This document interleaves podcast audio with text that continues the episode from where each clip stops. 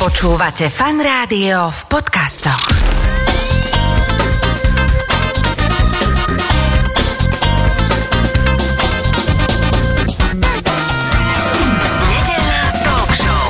Šarkanom. Počúvate fan rádio nedelnú talk show a v tejto chvíli už mám v štúdiu tu vedľa mňa môjho dnešného hostia, mladého, ale veľmi šikovného študenta Adama Bednářa. Adam, vitaj. Ahojte. Musím si ťa prebrať celého tak na molekuly, lebo všetko, čo som si tam o tebe čítal, aj ťa videl, jak eh, rečniť v rámci takej jednej konferencie celkom veľkej, ma zaujalo. Tak postupne, že čo si ty, kto si ty, odkiaľ si povedz, eh, koľko máš rokov, na akú školu chodíš? Tak som len obyčajný Adam, ktorý má 17 rokov a chodím na Leaf Academy, uh-huh. čo je medzinárodná internátna škola v Bratislave. A vybral som si ju práve kvôli tomu, že podporuje všetky tie rôzne aktivity, ktoré robím mimo školy. Uh-huh. Či už sa venujeme tým meteorologickým sondám, alebo pracujeme na rôznych uletených projektoch, ktoré nám pošlú nejakí partnery s firiem a tak ďalej. Počkaj, to je výborné, že čiže škola podporuje všetko, čo sa robí po mimo školu, hej?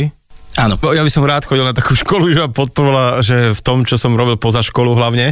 K tomuto celému sa dostaneme k týmto balónom, lebo to veľmi, veľmi zaujíma, ale poďme na, možno na takú vec, vďaka ktorej tu sedíš, čo ma tak veľmi zaujalo ohľadom, čo ste robili počas pandémie. Lebo normálne, keď sa zavreli školy, jednoducho, tak najskôr asi ste mali tiež takú fázu, že hurá, nechodíme do školy a potom prišlo, že aha, to asi nebude taká sranda. Jasné, tak všetkých nás to udrelo zo dňa na deň, viac menej z piatka na pondelok pondelok sa zavreli všetky školy. Nikto nebol pripravený na to, čo sa bude diať, nikto nevedel ani, čo sa len bude diať a viac menej prvý mesiac sme ani nemali vyučovanie.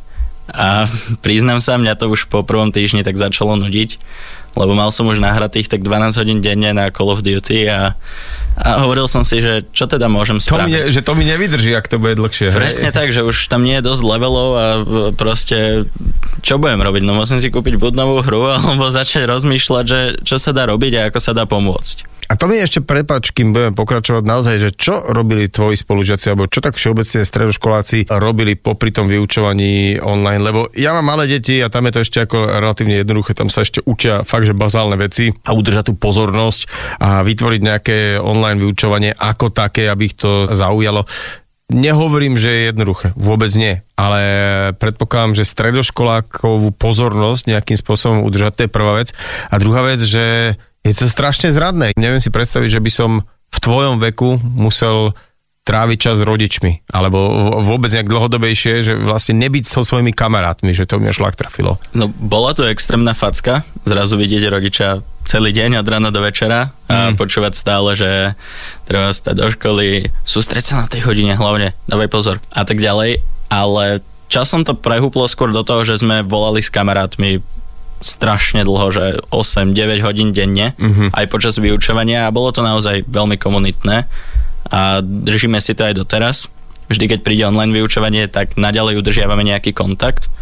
A vlastne my už v tej druhej polovici, alebo v druhej vlne by som skôr povedal, sme mali to šťastie, že sa tie naše projekty a tie mimoškolské aktivity posunuli tak ďaleko, že už sme mali vlastnú kanceláriu. Čiže tam sme sa vedeli stretávať. Boli sme na hodinách do obeda a po obede sme pracovali na tom, čo nás bavilo. Už sa postupne prepracúvame k tomu, eh, čo všetko táto mladá skupinka študentov dosiahla, ale teda odkiaľ chodia tieto projekty a úlohy, eh, ktoré vy takto plníte, v ktorých ste úspešní, že či na to existuje nejaká platforma, alebo vám to niekto zadá mailom, alebo ako to funguje, povedz mi. Sú také tri spôsoby. Jedným z nich je, že googlíme extrémne veľa a druhý z nich je, že za nami vyslovene príde nejaký partner, nejaká firma, s ktorou spolupracujeme a povie nám, že hej, máme takýto problém, vedeli by ste sa na to pozrieť? A tretí z nich je práve, že za nami príde nejaký mentor, ktorý si povie, že toto by mohlo byť pre váš tým zaujímavé, čítal som o tom niekde, alebo mi to povedal nejaký kolega a skúste sa na to pozrieť. A takto nás vyhecovali práve aj k tej americkej armáde. Prišiel za nami mentor, povedal nám, že je to takýto softwarový projekt, na ktorý sa môžete pozrieť. Za vám to zaberie tak maximálne týždeň. No, boli to 3 mesiace a bolo to náročné. Ale vyriešili ste to, hej? Vyriešili sme to a spomedzi 200 uchádzačov len 11 osôb alebo entít odovzdalo zadanie a z tých 11 sme to vyhrali práve my. Mm-hmm. 4 študenti na Slovensku. Ja aj počkaj, to bolo celosvetové, hej? To bolo celosvetové. celosvetové. Ale boli tam aj nejaké právne problémy, to je práve časť, ktorej sa venujem ja, Že mali sme tam Jakuba Nadia, ktorý riešil celý frontend systému, Martina Bekeča, tiež študenta, ktorý naopak dokázal vytvoriť algoritmy, ktoré generujú 3D modely na základe niekoľkých premenných, alebo Viktora Demčaka, ktorý zase sa tak pohral s tým softverom, že by mu rozumel ktokoľvek, keby ho videl. A ja. Aj ty. No, tak to musel byť veľmi šikovný ten Demčak. Počúvaj ma, ale teda uh, vy táto partička, ktorú si aj spomenul menovite, vy ste sa predtým poznali, alebo uh, tiež sa nachádzate v nejakom online priestore, alebo sa fyzicky stretávate? Ja som sa pozeral na tú stránku a tam dokonca je nejaké zahraničné meno, čiže vy prizvete do toho týmu aj niekoho zvonka, alebo ako to funguje? Ty si pozeral asi iný projekt. tam, je, tam je nás viac, tam je nás 17 momentálne. Uh-huh a tam sa venujeme práve tým sondám. A to je zase ďalšia vec. Že máme tu materskú, materský projekt alebo firmu, ktorá sa volá NUV, ktorú sme spolu s Jakubom založili a pod ňou je niekoľko projektov. Čiže taký jednotný brand pre tých ľudí, ktorí na tom pracujú. Čiže ďalší z tých projektov je ten projekt Picobalon a ten sa venuje práve tým ultralahkým meteorologickým sondám. To je projekt, ktorý je vlastne stále živý a, a na ktorom robíte. A ako ste sa k tomuto dostali? To bol projekt Jakuba, ktorému sa dlhodobo venoval, ale viac menej išlo o to, že sme sa na to začali pozerať inak. Začali sme sa na to pozerať v štýle, ako do toho dostať viac ľudí, ako urýchliť tú prácu na tom a ako ukázať, že vzdelávanie formou projektov je absolútne zmysluplné. Ale nie projektov v zmysle sprav si prezentáciu do školy alebo túto na A2 mi nakresli niečo. Nie, my sme si povedali, že reálny projekt. Mm-hmm. Čiže niečo, čo svete. sa môže reálne stáť, čo, čo reálne sa môže potom vyrobiť, používať. A teraz poďme si povedať o týchto meteorologických balónoch. Čiže tento kamoš Jakub, Naď, na tomto nejakým spôsobom pracoval, pribraloval sa vás viacej. A aký je osud toho celého? Čo sa s tým deje? Že, lebo ja som videl aj obrázky, že to fyzicky vyzerá, to lieta, hej? Jasné, tak celé to spočíva v tom nadizajnovať najskôr tú technológiu. Následne zistiť, kde táto platforma tejto technológie sa dá využiť. A pre nás je to práve horizontálne sondovanie atmosféry, čo veľa ľuďom asi nedáva zmysel. No tak dá, hovor nám to tak akože polúčne, aby sme tomu rozumeli. Čiže horizontálne chápem tak, že balón vyletí z, zo zeme niekam strašne vysoko. On sa v jednej tlakovej výške udržuje dlhodobo. Uh-huh. Čiže dokáže letieť napríklad mesiace. A neustále posielať dáta z jednej výšky. Či už je to teplota, vlhkosť, rýchlosť vetra, alebo čisto len poloha toho balónu. To sú všetko dáta, ktoré nám chýbali napríklad počas tej prvej vlny pandémie, kedy zrazu prestali lietať lietadla. A každé lietadlo má na sebe taký meteorologický modul, aby zbieralo dáta o počasí. Aha, čiže vlastne tým, že lietali lietadla, lietajú lietadla, tak stále máme nejaké dáta, čo sa tam deje hore. A keď sa nelieta, tak nie sú dáta. Presne tak. A zrazu nám chýbali dáta, predpovede boli nepresné a my sme si povedali, že toto by bola dobrá náhrada. A neskôr sme zistili, že to nemusí byť náhrada len pre lietadla. Môže to byť lacný spôsob, ako získať veľké kvantum dát z celej atmosféry a mať globálne pokrytie takýchto dátových bodov. Rozprávali sme sa o pikobalónoch, čo sú vlastne meteorologické sondy.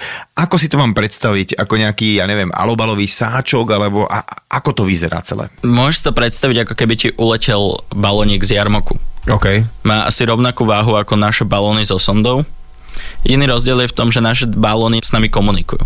Nevieme ich ovládať samozrejme, ale vieme, kde sú, vieme, čo robia. No a samozrejme môže nastať akýkoľvek problém, práve na tom pracujeme, aby nenastali. A ide o to, že... Balóny ľubia prasknúť napríklad?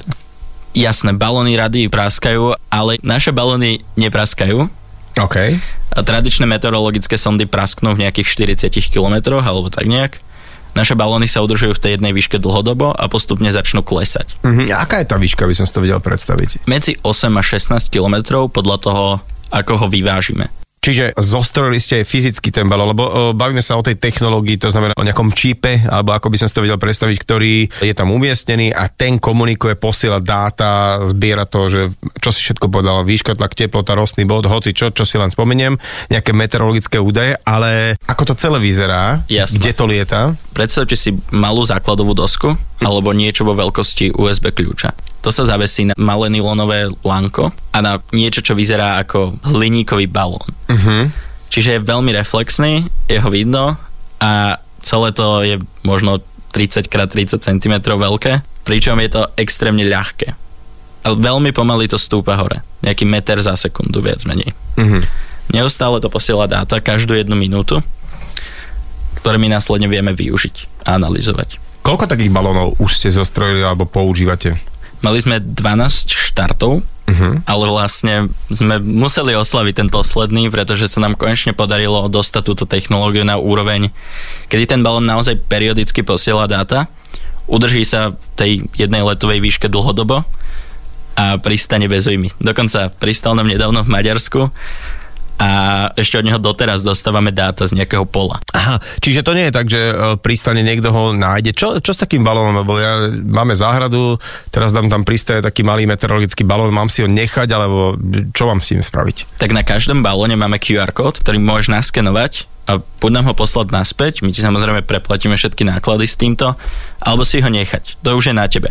Ide o to, že je to asi pol gramu nejakého elektronického odpadu, čiže to pre to životné prostredie nie je také zlé, ako napríklad tie obrovské meteorologické sondy, ktoré sa teraz využívajú. A aké je to vlastne uh, voči tej súčasnej technológii? Porovnajme si to. Teraz tie balóny vážia okolo pol kila a sú naozaj veľké. Hej, že náš balón má tých 30 x 30 cm, toto môže mať aj meter a, a použije sa niekoľkonásobne väčšie množstvo helia, ktoré je tiež drahé a tým pádom to celé zvyšuje cenu takéto meteorologickej sondy. Ide o to, že ona keď sa vypustí, tak letí len krátko. Veľmi rýchlo vystúpa do 40 km, následne praskne a tá sonda sa na padáčiku spustí na zem a pristane, aby nikoho nezranilo. Naše balóny naopak sa teda udržujú v tej jednej výške. Neskôr, keď už vypustia moc veľa helia zo seba, tak začnú pomaly klesať.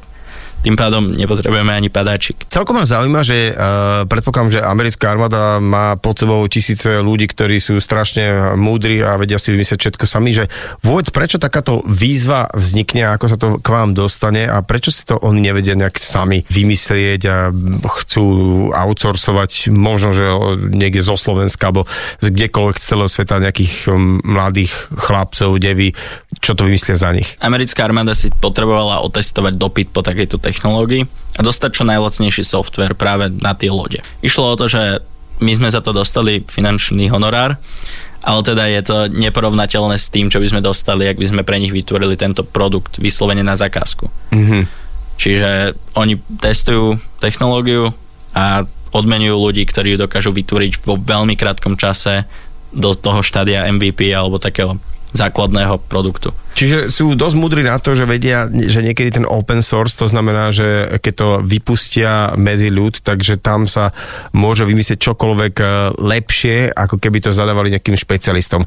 Ten e, k, tým balónom, čiže to, bolo, že to je úplne váš separátny uh, projekt, tam je aká nejaká že m, odhadovaná budúcnosť toho celého, že má to šancu na nejaký taký, že fakt, že úspech, že by sa to používalo ako technológia zabehnutá?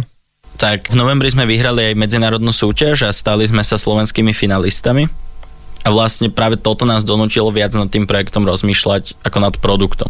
Mhm. Postupne sme sa dostali do rôznych partnerstiev s firmami, ktoré túto technológiu chcú s nami vyvíjať a vyslovene nám dávajú prostriedky na to, aby sme sa do toho ponorili hlbšie, aby sme testovali viac a aby sme z toho spravili produkt v čo najkračší čas.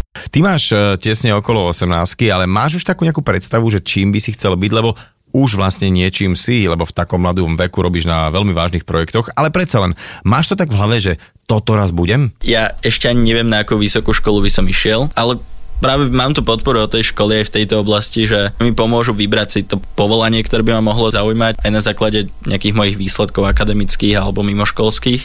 A viac menej to ešte nechávam veľmi otvorené, pretože mám veci, ktoré ma bavia, ale na druhú stranu neviem si predstaviť niečo, čo by ma bavilo viac ako to, čo robím teraz. Že mám možnosť robiť čokoľvek, čo chcem, mám možnosť pracovať s nadanými ľuďmi, ktorých baví to, čo robia. Máš teda tí spolužiakov, ktorí sa nevenujú takto technológiám, ale dajme tomu, že sú viac na prírodné vedy alebo sú viac doma v diepise a môžu si nevybrať zase také tie veci, ktoré ty študuješ? Samozrejme, mňa veľmi zaujímajú prírodné vedy a viac menej nejaké inžinierstvo a podobne, ale máme ľudí, ktorých napríklad vyslovene len zaujíma dejepis alebo história. A práve oni majú možnosť úplne vytesniť prírodné vedy a sústrediť sa na to, čo ich skutočne zaujíma a baví.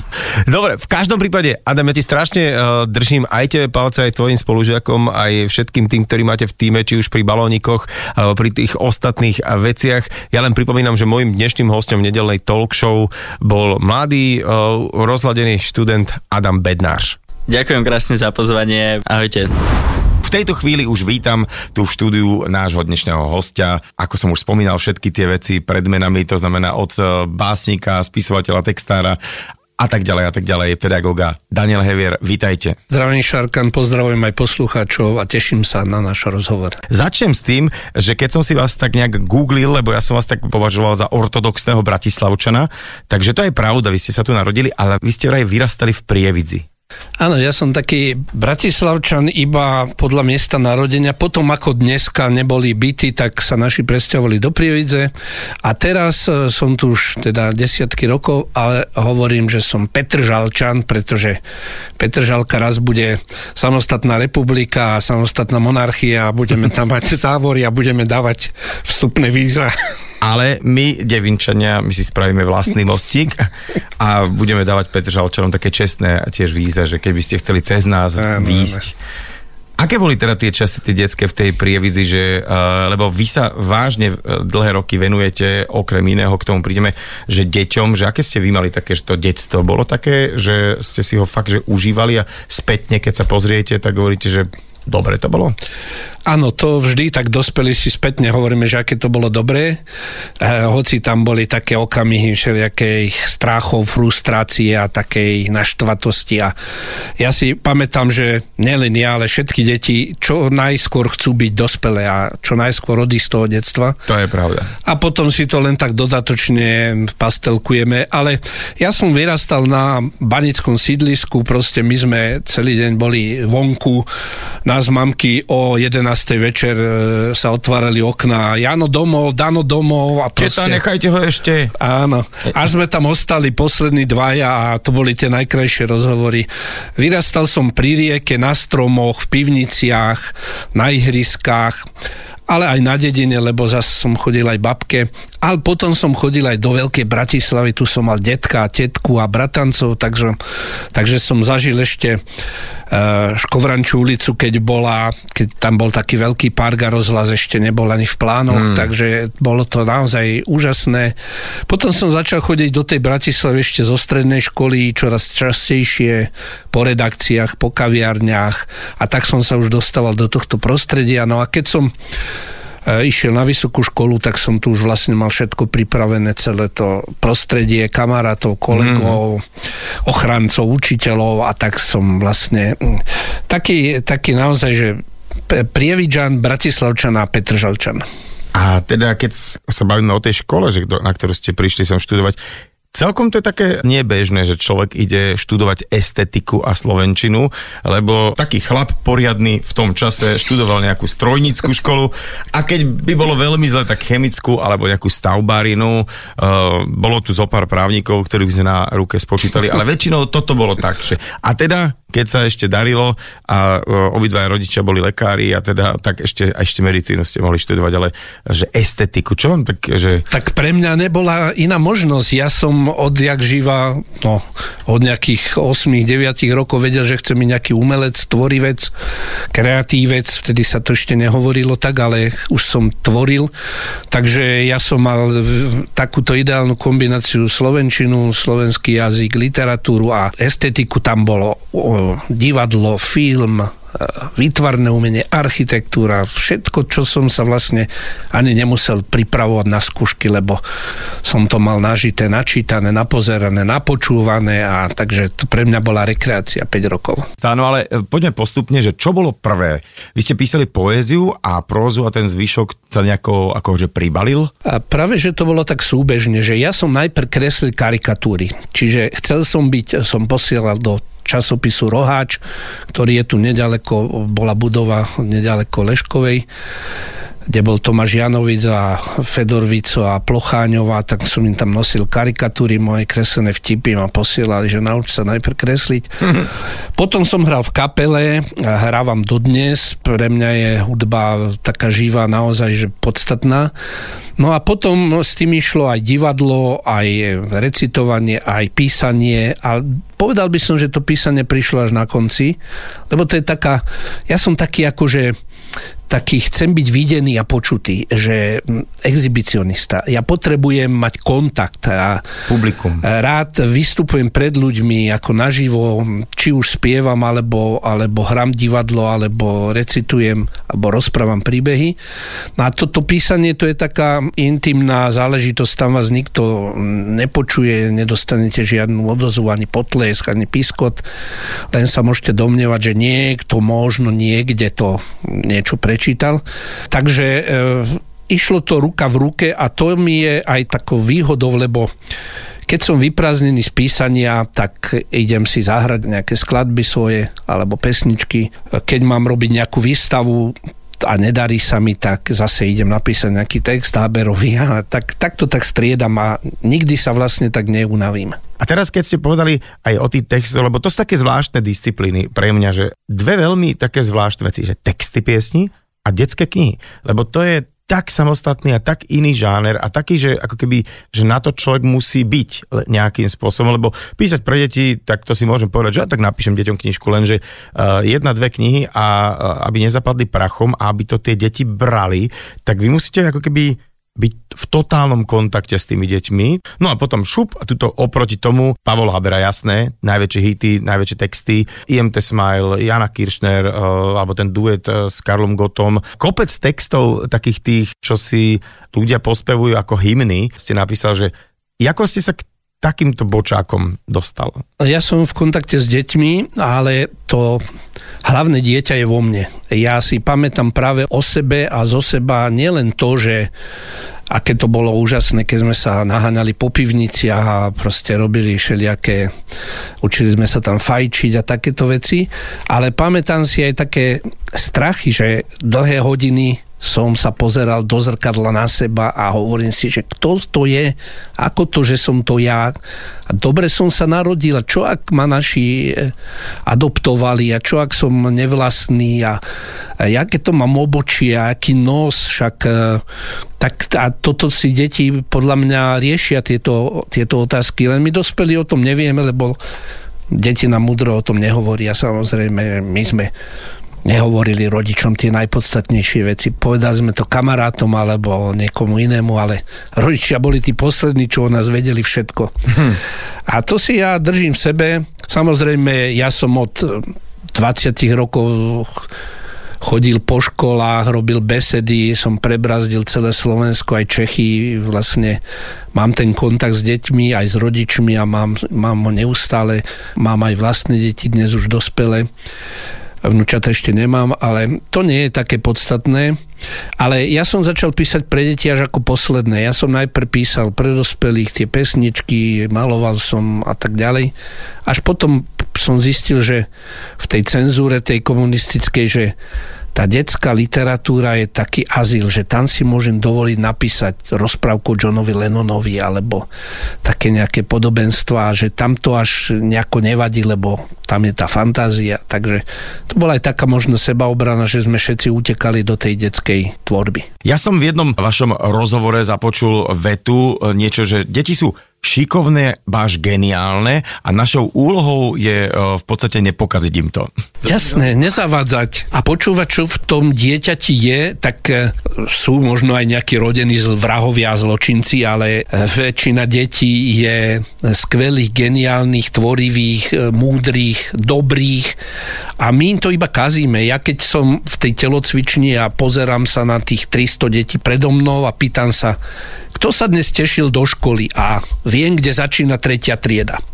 Tam už sa ruky nedvíhajú. Tí prvačikovia, úžasné, áno, áno, potom, potom to ide a tam už od tretej triedy prázdnota a nezáujem. Mm. A pritom deti radi chodia do školy, však aj my sme chodili radi do školy, ale nie kvôli tým predmetom, kvôli tým diktátom a tomu sekírovaniu. My sme tam radi chodili kvôli spolužiačkám a proste kamošom a mm. školníkovi, ktorý nás náhaňal po škole. Také akože taká tá socializácia, tie a, priateľstva. A teda, keď, eh, keď na tú otázku skúsime nejak vrátiť naspäť do hry, áno, áno. že čo ste si všimli na tých deťoch, že čo je rovnaké a čo je iné úplne? Dá sa povedať, že e, sú presne také isté ako my, alebo nepresne také isté ako my a celkom iné. A obidve bude pravda. E, podľa mňa sú bezbranejšie hoci majú akoby viacej možností, viac informácií, ale to je ich aj taká kliatba, lebo to aj vidíte, príjete do knihkupectva a vidíte tam milión kníh, tak niekto si povie, no tak nemám šancu a ide domov. A niekto si povie, tak to by bol čert, aby som z tých milión kníh jednu nenašiel práve pre seba. A to my musíme deťom ako dať takú možnosť, že je taký termín, že málo podnetné prostredie, to sú proste tie rómske osady, že deti tam nemajú šance. Ale ja som vymyslel termín priveľa podnetné prostredie, kde je priveľa možností a takých akože lákadiel a všetko je dôležité a všetko je krásne a to dieťa rezignuje, povie si, že nemám šancu a ostane v pasivite. Čiže taký ten nedostatok tejto dnešnej doby je práve ten nedostatok nedostatku, že nemáme... Uh... Aj to, aj to. A samozrejme potom zase také, že viete, idem okolo ihriska, kde 12-ročný nevycválený proste chalan hra futbal a jeho partnerom je babka alebo mama, ešte aj na ihličkách, tak je to normálne, je to chore, nie? Však ten chalan má mať okolo seba bandu a, a proste robiť si turnaje futbalové. Toto sa zmenilo. Mm-hmm napríklad. A samozrejme mnoho iných vecí, však kde sme, my sme nezažili vojnu len z počúvania tých starých detkov, ktorí nás nudili. Chvála Bohu. Ako bolo v povstaní, ako bolo, tá hovorím, že chvála Bohu, že je to za nami, už sa nás to netýka. Dnešné deti dostali dva šoky e, jed, po, hneď po sebe. Jednak pandémia, teraz tá vojna a kto vie, čo ešte bude ďalej. Ako ich na to naša škola pripravuje Nehovorím, že by sa mali cvičiť nejaké proste presun do krytu civilnej obrany, ale, ale tak mentálne, že aby boli zvyknutí, že už nič nebude také, ako bolo včera. Ja mám taký pocit, že e, školy stále akoby pripravujú deti na povolania, ktoré tu už uh, sú, ktoré poznáme, ale hovorí sa, že za takých možno 10, 15, 20 rokov už drvivá väčšina povolaní bude taká, ktoré dnes ešte ani neexistujú. Že či nie je lepšie deti skôr pripravovať nie na povolania, ale na budúcnosť? Áno, a dokonca tí trendologovia ešte tvrdia, že nielen, že budú iné povolania, ktoré si vôbec nevieme predstaviť, ale bude mať človek súbežne nie za život, to je už aj dneska, ale súbežne bude mať niekoľko profesí, niekoľko aktivít, ktoré bude vykonávať. Takže za jeden deň vykoná pokojne dve, tri rôzne a niekedy aj odporujúce si činnosti. A preto sa my musíme pýtať, no keď my nevieme, čo bude zajtra, doslova zajtra, tak ako máme učiť deti a čomu? A potom si musíme definovať nejaké univerzálne e, znalosti, zručnosti, napríklad zvedavosť, alebo triedenie informácií, alebo... Čiže kritické myslenie možno narábanie s časom, uh-huh. alebo narábanie s financiami, alebo neschematické myslenie. To znamená, že vidieť nejaké nové cesty alebo nejaké nové možnosti, tam, kde ich treba iný nevidí a vtedy vlastne, keď tie univerzálne vlastnosti podchytíme, lebo tvorivosť bude vždy potrebná, kooperatívnosť bude vždy potrebná. Či budeme mať čipy v tele, alebo budeme niekde letieť na Mars, tak vždy to bude potrebné. Alebo nejaká empatia. Takže to sú tie veci, ktoré by sme mali učiť. Podľa mňa je neudržateľný systém predmetov, nehovoriac o hodinách, sme v najlepšom, decka sú už úplne nažavené, chytené a vtedy, zazvoní. vtedy nám zazvoní a ide fyzika. A oni, to, oni teraz musia všetko ako v hlave prehodiť a teraz znova naštartovať, tak keby vám motor zhasol na rušnej kryžovatke a proste zmetkujete tam. Čiže celá škola je, je v podstate model, ktorý je neudržateľný, aj keď vo svojej dobe tej Marie Terezie mala svoj význam, lebo potrebovala dostať proste to obyvateľstvo do miest a do priemyslu, aby vedeli čítať, písať, to sa splnilo, ale teraz my potrebujeme úplne iné zručnosti a úplne iné schopnosti a techniky a znalosti ako pred 200 rokmi. No a to sa spoločne učíme. Učíme sa to my učitelia, my rodičia, my žiaci a tak. No a uh, ja teda v ruke držím tú vašu školu pre tvoju budúcnosť, nauč sa učiť sa pre seba. A je to niečo, musím povedať, že je presne komiksovo urobené, že ja som za deň a pol bol v polke, čo teda naozaj som sa rehotal a vykrikovali sme si po sebe doma niektoré také že myšlienočky, že je to teda opäť ako keby ďalšia vaša kniha, taká vzdelávacia.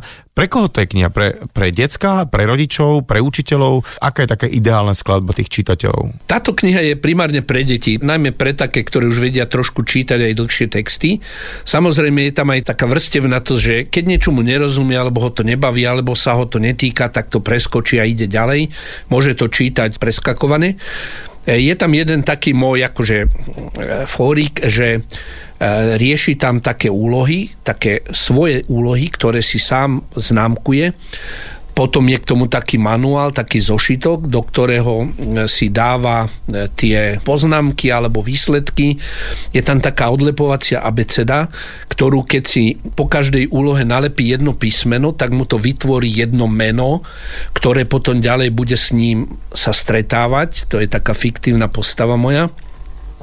No ale už mi písali aj rodičia a učitelia, že používajú to aj oni, alebo že to, že to je aj pre nich zaujímavé. Takže je to taká knižka, taká, ktorá by mohla byť taká rodinná, že že si to môže prečítať vlastne od toho 6-ročného až po 60-ročnú starú mamu, treba sa. Vy ste spomínali, že keď sa objavíte v roli učiteľa pred žiakmi, tak im dovolíte používať aj telefón. Uh, teda nemáte nič proti tomu aj teda napriek tomu, že celý život robíte papierové knihy? Nie celkom. Ja napríklad e, chcem urobiť aj nejakú hru, nemám na to ešte partnera. E, dneska sa už celkom bežne používa Minecraft napríklad ako, ako prostriedok na vyučovanie či už matematiky alebo jazykov.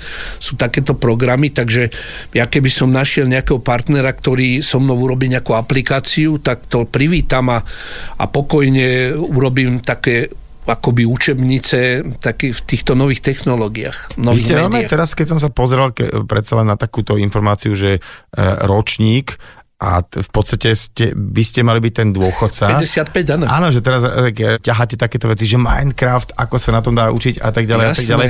Keď sa potom nejaký minister všeličoho a nemožného, aktuálne myslím, že financie alebo čohokoľvek, tak vyjadruje tak pejoratívne, že starí ľudia 60, že v podstate vy ste pre mňa, no že mladší duchom ako mno, mnoho o, 20 30 v tom zmysle, že takto uvažovať uh, by sa práve malo o tom, ako vzdelávať tie deti, ako s nimi pracovať, pretože veľa ľudí teda v úvodzokách nemá čas, lebo sa musí venovať všetkým tým svojim aktivitám, všetkým tým. Ale to bolo, povedzme si rovno, netvárme sa, bolo to aj pri tých našich rodičoch, že aj tí boli radi, že majú od nás pokoj, len vtedy sme boli na tých pivniciach a tak. Teraz sú tí decka možno na tých počítačových hrách, ale skôr je to o tom, že ako ten čas tých detí, kedy sa môžu čomukoľvek naučiť, aby to bolo nejakým správnym spôsobom podchytené, že čo by sa tak mohli, alebo nejaké tie zručnosti, aké by sa mali učiť, aby to bolo správne. Určite, lebo tento herný priemysel je veľmi zaujímavý. Ja som napríklad teraz, e, donesol som to tu aj ukázať, čo posluchači samozrejme nemôžu vedieť. Na mikrofón môžeme ukázať.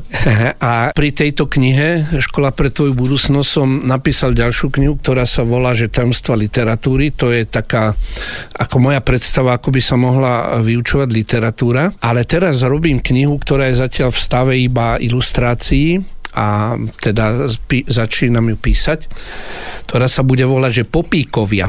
A to sú osobnosti, ktoré deti nepoznajú, hoci s ich výtvormi sa stretávajú dennodenne. Napríklad mám tu to sú ľudia, ktorí sú im blízki, ktorí e, napríklad e, sú im bližší ako nejaké kráľovné z e, dynastie Tudorovcov, proste iba mená a nejaké dátumy. Napríklad človek, ktorý vymyslel puzzle. To by sme neverili. Bolo to v 18. storočí. Volal sa Spilsbury bol to takýto pán, kartograf, ktorý rozstrihal mapu a zrazu z toho vznikla tá, táto skladačka. Mám tu e, pána Bata, ktorý e, vymyslel smajlikov a dostal za to asi 74 dolárov, pretože sa dopredu vzdal autorských práv, dneska by bol miliardár, ale on chcel proste... E, vlastne on vymyslel emonikony, hej? Že ako, áno, ako také, áno. to je sranda. Pán Pejo, ktorý vymyslel uh, Šmolkov, alebo uh, český uh, tvorca Pexesa Zdenek Princ. Počkať, počkať, takže Pexeso vymyslel Čech? No, to je tiež zaujímavé a to je tá história, ktorú tam ja píšem v tejto knihe, lebo Pexeso sa volalo najprv Memory a vymyslel to istý Pelman v Amerike a ja som do toho Pexesa, ktoré je za, ako ta, tapeta za tým českým tvorcom, dal to meno Pelman ako, ako kartičky, ale Zdenek Princ vymyslel slovo Pexeso, to vieme, že to je z toho pekelné se soušteť, z tej takej televíznej relácie a začínajú to používať, alebo už dávno to používajú aj samotní Američania. Už Pexeso sa stalo medzinárodným teda výrazom. Sú tu napríklad futbalisti, ktorí boli viac ako športovci, napríklad ten Beckham alebo náš Hamši, ktorí už dali aj nejaký životný štýl, že ich deti napodobňovali nielen v tej športovej činnosti, ale aj v tom, ako sa obliekali tie tetovačky, účesy a tak ďalej. Čiže napríklad takáto kniha je pre mňa súčasťou dejepisu a dejepis by sa podľa mňa mal učiť o takýchto osobností. Nie od praveku a od stredoveku, ale začať dnes, dneškom a ísť potom do minulosti pomaličky. A dávať to, možno do súvisu, ako ste povedali. Do toho. súvisu, mm-hmm. že ja hovorím napríklad, že decka, poznáte nejakých slovenských reperov? Áno, áno, a už mi tam vymenujú 20. A hovorím, a viete, kto bol prvý slovenský reper alebo reperi? Štúrovci, lebo oni tú svoju poéziu primárne netvorili na čítanie, tiché čítanie, ale na deklamovanie, preto je taká rytmická, stojí, stojí mohyla a už sa to proste ocípa a už je to taký dobový rep.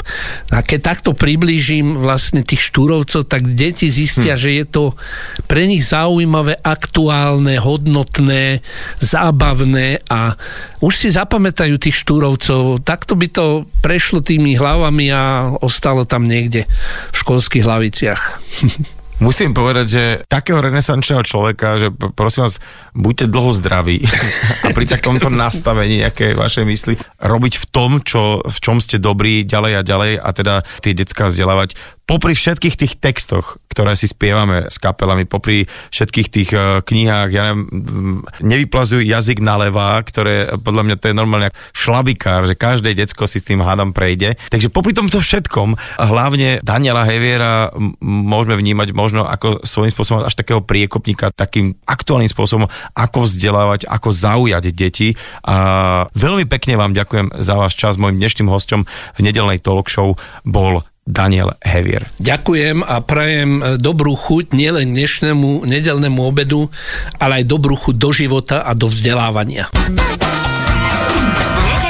Talk show so Šarkanom. Talk show so Šarkanom v premiére každú nedeľu od 10. do 12. vo Fan Rádiu.